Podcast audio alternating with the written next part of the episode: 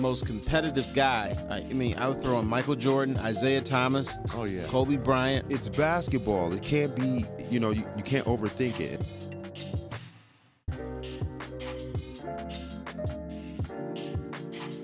And we're back on King and Foster here on NRM Streamcast. Tom Mazawey in our studios in Farmington, Terry Foster and Jimmy King in their little caves. We'll go out to Terry first. Terry, welcome back. Sorry about the Isiah snafu. Our phones are still down here. Uh, must be something with the lines. We'll, we'll do it. We'll get them on. Okay, that sounds good. I, I'm just uh, sorry that some people may have tuned in hoping to hear him and it didn't happen, but uh, we were able to fill in the, the blanks and, and, and present some things that maybe he he would have been thinking about. So We're going to reschedule for Thursday for him because he's got something on his uh, NBA show right now on NBA TV. So we will get him on. Uh, we'll we'll definitely do it on Thursday. So stand by, everyone. Jimmy, welcome back. Uh, and I wanted to ask you guys. I wanted to ask you guys going back to the whole uh, Jordan Last Dance thing, and uh, when they were starting to come up, Pistons were working on their second championship already, and the Cavaliers were a team to be reckoned with. Now, Terry, what'd you think about those Cavs back in the day when they finally got beat? And of course, J- Jordan uh, took Ehlo to school. wasn't his fault, obviously. right, but let me let me go back to the Pistons in 1988, 89. Yeah, At the beginning of that year, it was the Cleveland Cavaliers who was supposed to be the team to beat. Pistons couldn't beat them. The Cavs were way better than them. And uh, midway through the season, the Pistons caught them. And once they caught them, they just shot right through them. So uh, I, I think we can go back to the mental toughness thing. The Cavs were a very talented team. They had Brad Daugherty, uh, Mark Price, uh, Larry Nance. I mean, they had some really good players. But for whatever reason, once the Pistons got close to them, they folded like a house of cards. So to me, that goes back to the mental toughness, something the Pistons used to talk about a lot. A lot. You had to be mentally focused, mentally tougher than other team. And at least early in the season, season, the Cavs were the better team. But once the Pistons started breathing down their throats, they were done. What do you remember about them, Jimmy? I remember the exact same thing. I remember Mark Price, Daugherty, um, uh, Harper, and, uh, and and this is what I remember too.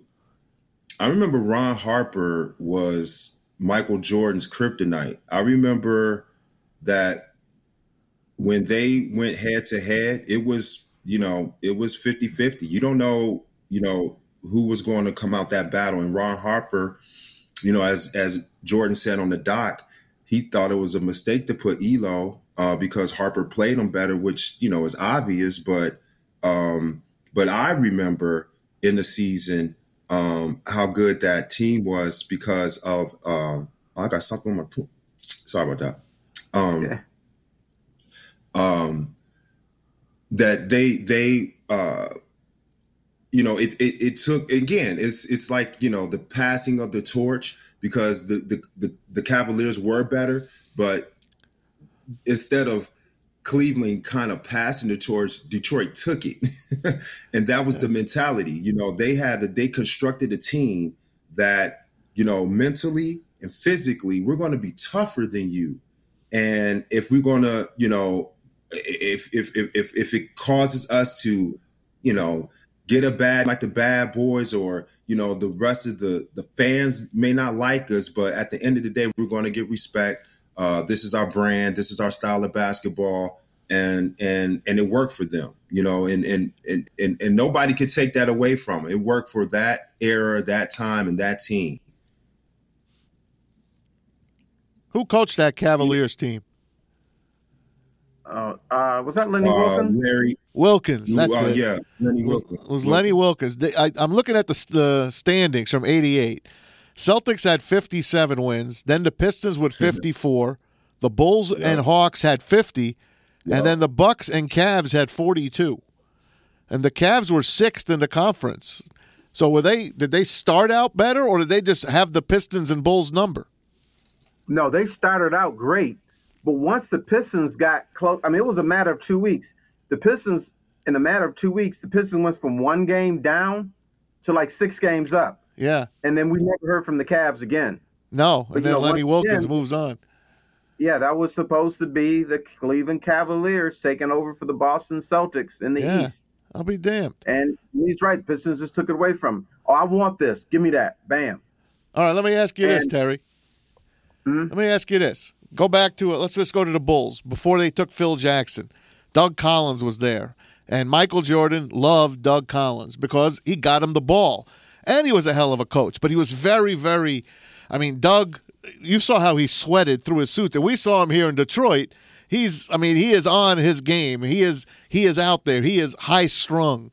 What, what do you think made the move? Was it because Krause liked Jackson and Tex Winter, or the Doug Collins? How did he lose that job? He was winning. it's because Krause, yeah, Krause liked Phil Jackson and Tex Winter better. He they wanted for whatever reason wanted the triangle offense and spreading the ball around. The other thing that hurt Doug Collins, you know, you talk about him sweating through the suit. The guy was just too nuts, and um, he couldn't calm down. And I think that's what hurt Doug Collins. Other than that, a very good coach. Doug Collins should be Phil Jackson now, but he couldn't control his emotions. What'd you take on him, Jimmy? Did you ever you know uh, Doug Collins? Absolutely. Uh, Doug uh, Collins is a fireball. He he he, and, and it's true. You know that that's his competitive nature. Um, you know he. I remember watching those games and him sweating, you know, on the sidelines as if he was playing. And like Terry was saying, yes, he was uh, hard to control. Um, he wasn't going to be controlled. Um, and I think you know, if you can take that, a lot of times when you're dealing in the front office of, of NBA front offices, uh, you got to be able to step away from that. And I don't think Doug was able to, and, and that kind of rubbed management the wrong way. So, and and also like Terry said, you know, I think you know Krause with his ego also to be able to say I even with uh, you know, the great Michael Jordan and his, you know, seemingly great coach have a better way of doing it. So I think that kind of came into play too. I think it was more of uh, that than, you know, of, of, him thinking, you know, I'll bring my guys in, I'm gonna do my homework, get my thing here. You know, he's good for the team, but our relationship, you know, isn't the best. So I'm gonna bring in guys that I know going to do what I want them to do. And and as you see, Phil Jackson fulfilled the order, and once he did that, and Krause wasn't getting the credit for it, then he pushed Phil out Right. so that he could bring in another guy to get the credit. And the guy he had was Tim Floyd, and he never really turned out to be much in the NBA. Yeah. Ego Let me, let me tell you another. Let me tell you another story about Doug Collins. Um, I was doing a lot of stuff with the uh, team when Doug Collins was with the Pistons, and one thing he used to do, he'd get all excited and rub his players on the top of their head. And uh, one time, you know, there was, a, there was a private moment. I said, Doug, you can't be rubbing brothers on the top of the head like they're a dog. So he got all pissed off at me and, you know, cussed me out. And so I said, I do, I'm just doing this to help you. He didn't believe it. He could do whatever he want. Well, a few weeks later, Terry Mills, I don't think it was a head rub situation, but Terry Mills had grown tired of Doug Collins. And he said, The only thing that's preventing me from kicking your ass right now is a paycheck. Wow. And that's how bad things got. And they were winning too. Yeah. They won 50 games a couple years. Yeah, he was a So winner. I knew it was unraveling. And, and with that story, and with that story being said right there, that lets you know, you know, if, if he's doing that with the players, I'm pretty sure he's like that all the time in in in every aspect of life. So dealing with uh, you know the front office, he was he probably rubbed everybody the same way. I remember one No, press no conference. Terry. Huh? I remember I remember one press conference. I was uh, there and I asked a question. It was uh, towards the end, I guess. Well, yeah, it was no, it was it was like say in the middle of the press conference. I raised my hand and I asked him why he wasn't playing Stacey Augmon, I don't know. I just I took a liking to Stacey Augmon on the Pistons. I was interviewing him every day, and I was, I was like, "How come you're not getting any any play?" And he's like, "You should ask Coach." So I went in and I and I asked him, and Doug Collins stood up. He shook his head at me, and he walked out. And then everyone turned around and laughed. Hey, Maz, nice job, nice question. I mean, I, what the hell did I? What was the big deal about asking about why did Stacey Augmon didn't play? Terry, tell me, what did I do wrong? Didn't didn't like to be challenged. You know, he knows more about the team than you do, and that um, you know, instead of answering the question and say, "Well, here's what Stacey's not doing," he just looks at you as a dumbass media member who doesn't know what he's talking about and just Right. asking stupid questions. There's people like that in It the is. in in professional sports, and that's that's the way he looked looked at it, and that's why he didn't get an answer. Ugh. But I remember I remember one time uh, he was mad at me during a scrum during the practice, and uh, he said, "Shit, I never cuss." And uh, then he said, "God damn," and he said, and then he said, "Shit again." He never cusses. I'm like, damn. If I didn't know better, that was three curse words right there. and he said, "You guys know I don't cuss." I'm like, "Okay, I guess not." Uh, But I don't. He's so in the moment. He doesn't know what he's doing. That's good, man.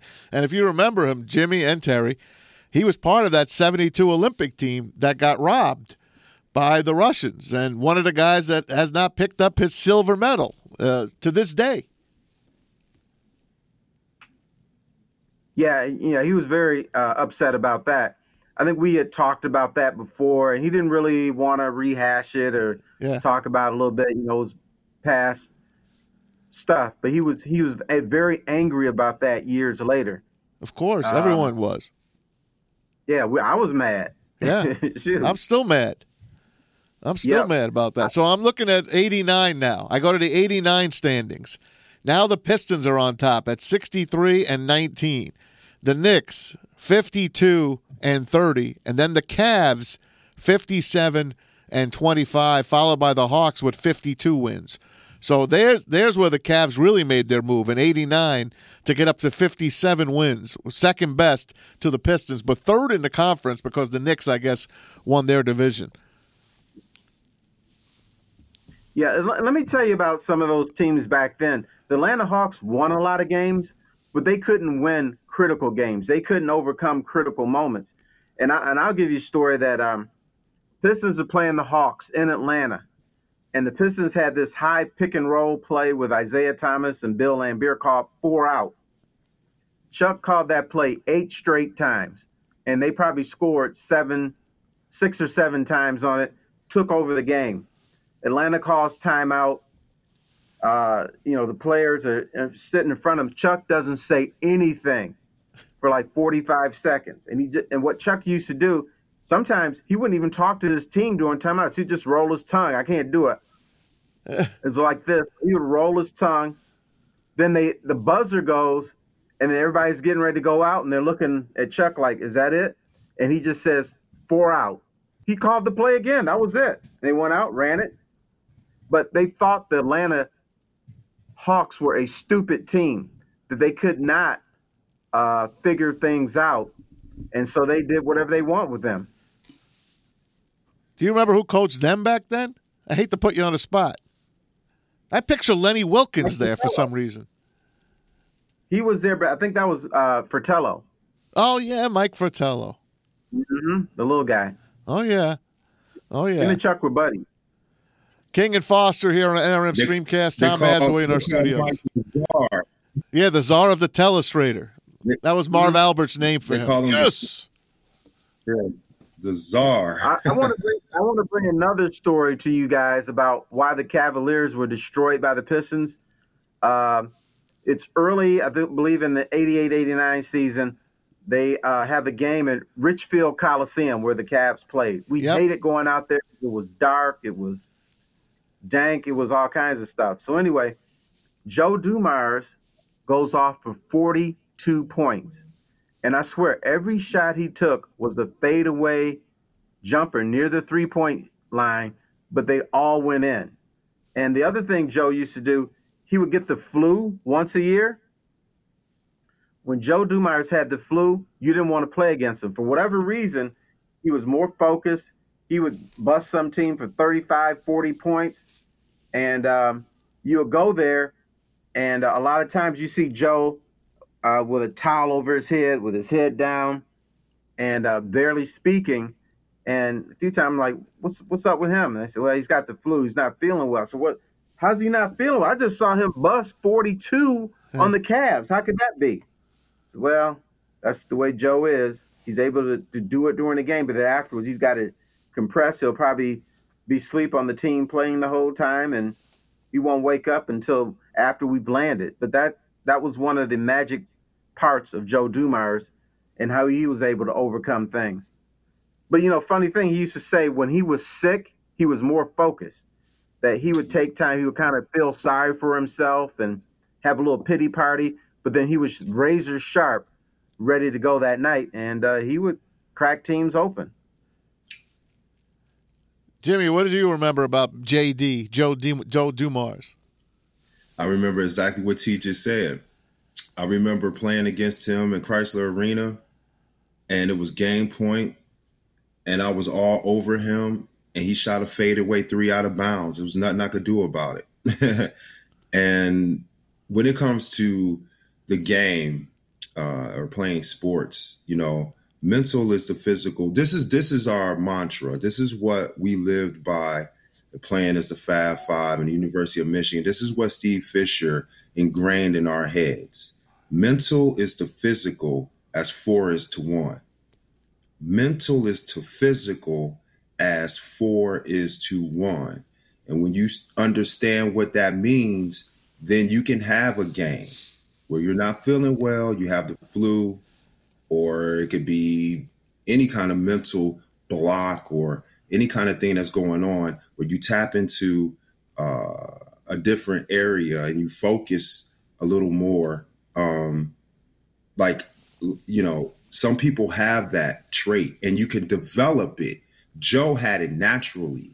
So Joe can go into it uh, naturally. But when he went into it naturally and then he aligned himself mentally with it, it was on another level. That's why you can expect him to go out and get there. That's why guys can sit back and be like, this is what he do. That's his makeup. Um, I've played with guys like that. I was similar when I had the flu or I was sick. I had some of my best games. Um, How about Scottie? And it, Scottie Pippen. See, yeah. it took him a while to develop it. And in the beginning, um, you know, he was saying seeing double. Yeah. Um, he had migraines. He was getting headaches. Uh, he couldn't, you know, he couldn't see. Felt like vomiting. All of that. I'm not discarding that at all. You know, some people, um, you know, migraines are, are serious. I went through that but, yesterday. Yeah, see, I get them. But, but, but sometimes you, uh, some people get them from uh, you can create them yourself is what i'm saying and so and therefore you can um, stop it uh, yourself. But you think you think so? But but but it though it, it takes a it takes a whole lot of work to be able to build up the um to build up the the uh your system so that it, it, you can you can you'll be able to, it'll be less time or it's it's not as easy for you to fall into those things I, will put it to you like this after scottie pippen had those migraines after he went back to chicago went into the weight room mentally started doing different things did he ever miss a game from a migraine ever in his career after that? Well, he didn't have to play against Dennis Rodman anymore. I was his teammate. Well, there you go. Terry, was that his migraine? Yeah, J- Jimmy just did what everybody does. When they talk about Scottie Pippen's migraines, they do like this. subconsciously, like nobody believes the brother that he actually had them. I believe when him. he had migraines, you did, did you see Michael? Michael was the same way on TV. He was, yeah, he was. Oh, you mean the migraine game? I mean, right. That's right. and and and and and, uh, and that's what I'm saying. I'm not just you know this serious. you are dissing. Serious. You are dissing it, and so is Michael. So no, is every other player. You are. No, no, it's okay. I'm, just, I'm, not, I'm not dissing it, and yeah, especially you, you man. I'm, I'm, I'm not, I'm not a player. I'm not a player, but you know, I I I felt for Scottie then. I did. I felt for him. Although the other half of me was laughing, saying, "Yeah, you don't want to play against the Pistons." I I, I know. It's a fine line. It's a fine line. And he did get out there and play. He did play. Um, he just wasn't able to finish, and I respect that. I mean, you know what I mean? Like that's you know, at the end of the day, he did get out there. He didn't, you know, uh, short his team. He he tried to fight through it. So I don't I don't fault Scottie for that at all. let, let me ask you something. What is the hardest you've ever been hit during an NBA game? And the reason I bring that up is during the the, the Bulls documentary, we always talk about how the Pistons hit Jordan, knocked him down to the floor and everything. The most vicious hit I ever saw in the NBA involved Karl Malone and Isiah Thomas. And Karl Malone, and the reason this happened is because Zeke was mad. He wasn't on the uh, dream team, and he made it his mission. Every time he played Utah, he was going to light up John Stockton. Mm-hmm. And uh, this this game was early. Malone knew what was happening. He knew Isiah, who he rolled off a pick, drove to the basket. Stockton was nowhere close to him. He was about to come in for a layup. Karl Malone just came in and clocked him right in his face. And um, I, I read something on the internet that said that Isaiah needed 40 stitches. That's not even true. He needed 45 internal stitches and then had to put another 50 stitches wow. to cover that up. He, he needed close to 100 stitches wow. just to get this done. And I talked to his wife, Lynn, who said it was as if Isiah was in a 55 mile an hour car crash and the uh, the bags did not deploy. That's how vicious that hit was. And, you know, he was knocked out that game. I don't think he played the, the following game. And, um, but that was, you know, Isiah will tell you he was hit way more than Michael Jordan, which I believe because I think the rest of the league looked at Jordan, okay, we've got to respect this. And Isiah never reached that. It's like, I don't like this guy. If he's open, I'm to crack him wide open. And that's exactly what uh, Karl Malone did because he didn't want his friend John Stockton to be lit up again. What did Malone say about that? Uh, being asked about it. You, you know, I, I don't even remember, but uh, you know, he tried to say at first it was an accident, which if you look at the replay, there was no way it was an accident, and um, so that's all I can remember. Yeah. And speaking of the Malone, the next week against the with with the uh, Last Dance, it's going to be you see the coming attractions. The Jazz and the Bulls now start to hook up in the NBA. What'd you take from that series? From the uh, Jazz and, and the Bulls series? Jazz and Bulls, um, yeah, that's that starts next week. We're going to start seeing that. Well, I remember from that series. There's um, you know, I got a couple of guys. Uh, Greg Ostertag, um, I played in high school with. He was on my AAU team in Dallas. Um, Howard Eisley. Um, I remember, you know, obviously he's one of uh, De- uh, he's from Detroit. Uh, went to Southwestern. Jalen, one of Jalen's uh, teammates, um, on the U of M staff right now with Juwan. Um, so I was really entrenched in, in, in that series, you know, watching it, and uh, I remember just thinking like, you know, I felt like you know no one could beat Chicago just with because of Mike. I felt there was no one that could guard him and he could take over at any moment and impact the game. Uh, that's that's really how I felt. So um, I wanted to just see how competitive Utah would be. Um, uh, and, and and and I love again, I love you know just the the back and forth between like even even coaching styles, um, um, substitutions, you know, just the chess match between the coaches. Like that's what I remember particularly about that series is because I felt like they couldn't beat them. So you know how hard would Utah have to play outside of themselves, and who would step up to be able to negate the greatness of the Chicago Bulls. That's what I remember about that series. Yeah. It's just good, tough I- basketball. Here's what I say. I, I did not respect the Utah Jazz as a franchise. I thought they had two great players in, in Stockton and Malone, but they weren't serious about winning a championship. They were serious about winning their 55 or 56 games.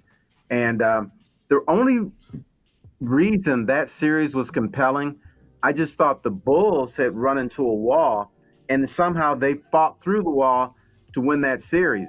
But I thought they were pretty much spent, and um, that's what kept Utah in the series.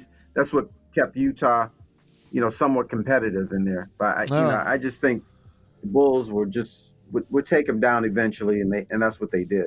All right, fellas. Thanks again for the afternoon. Uh, Isiah said his birthday happens to be on Thursday, so we will talk to Zeke on Thursday Okay. on his birthday. So maybe Happy birthday, Zeke! things work out, and make sure you have your special guest ready for him, Jimmy. Okay, Oh, I got bake him. a cake. Got him ready.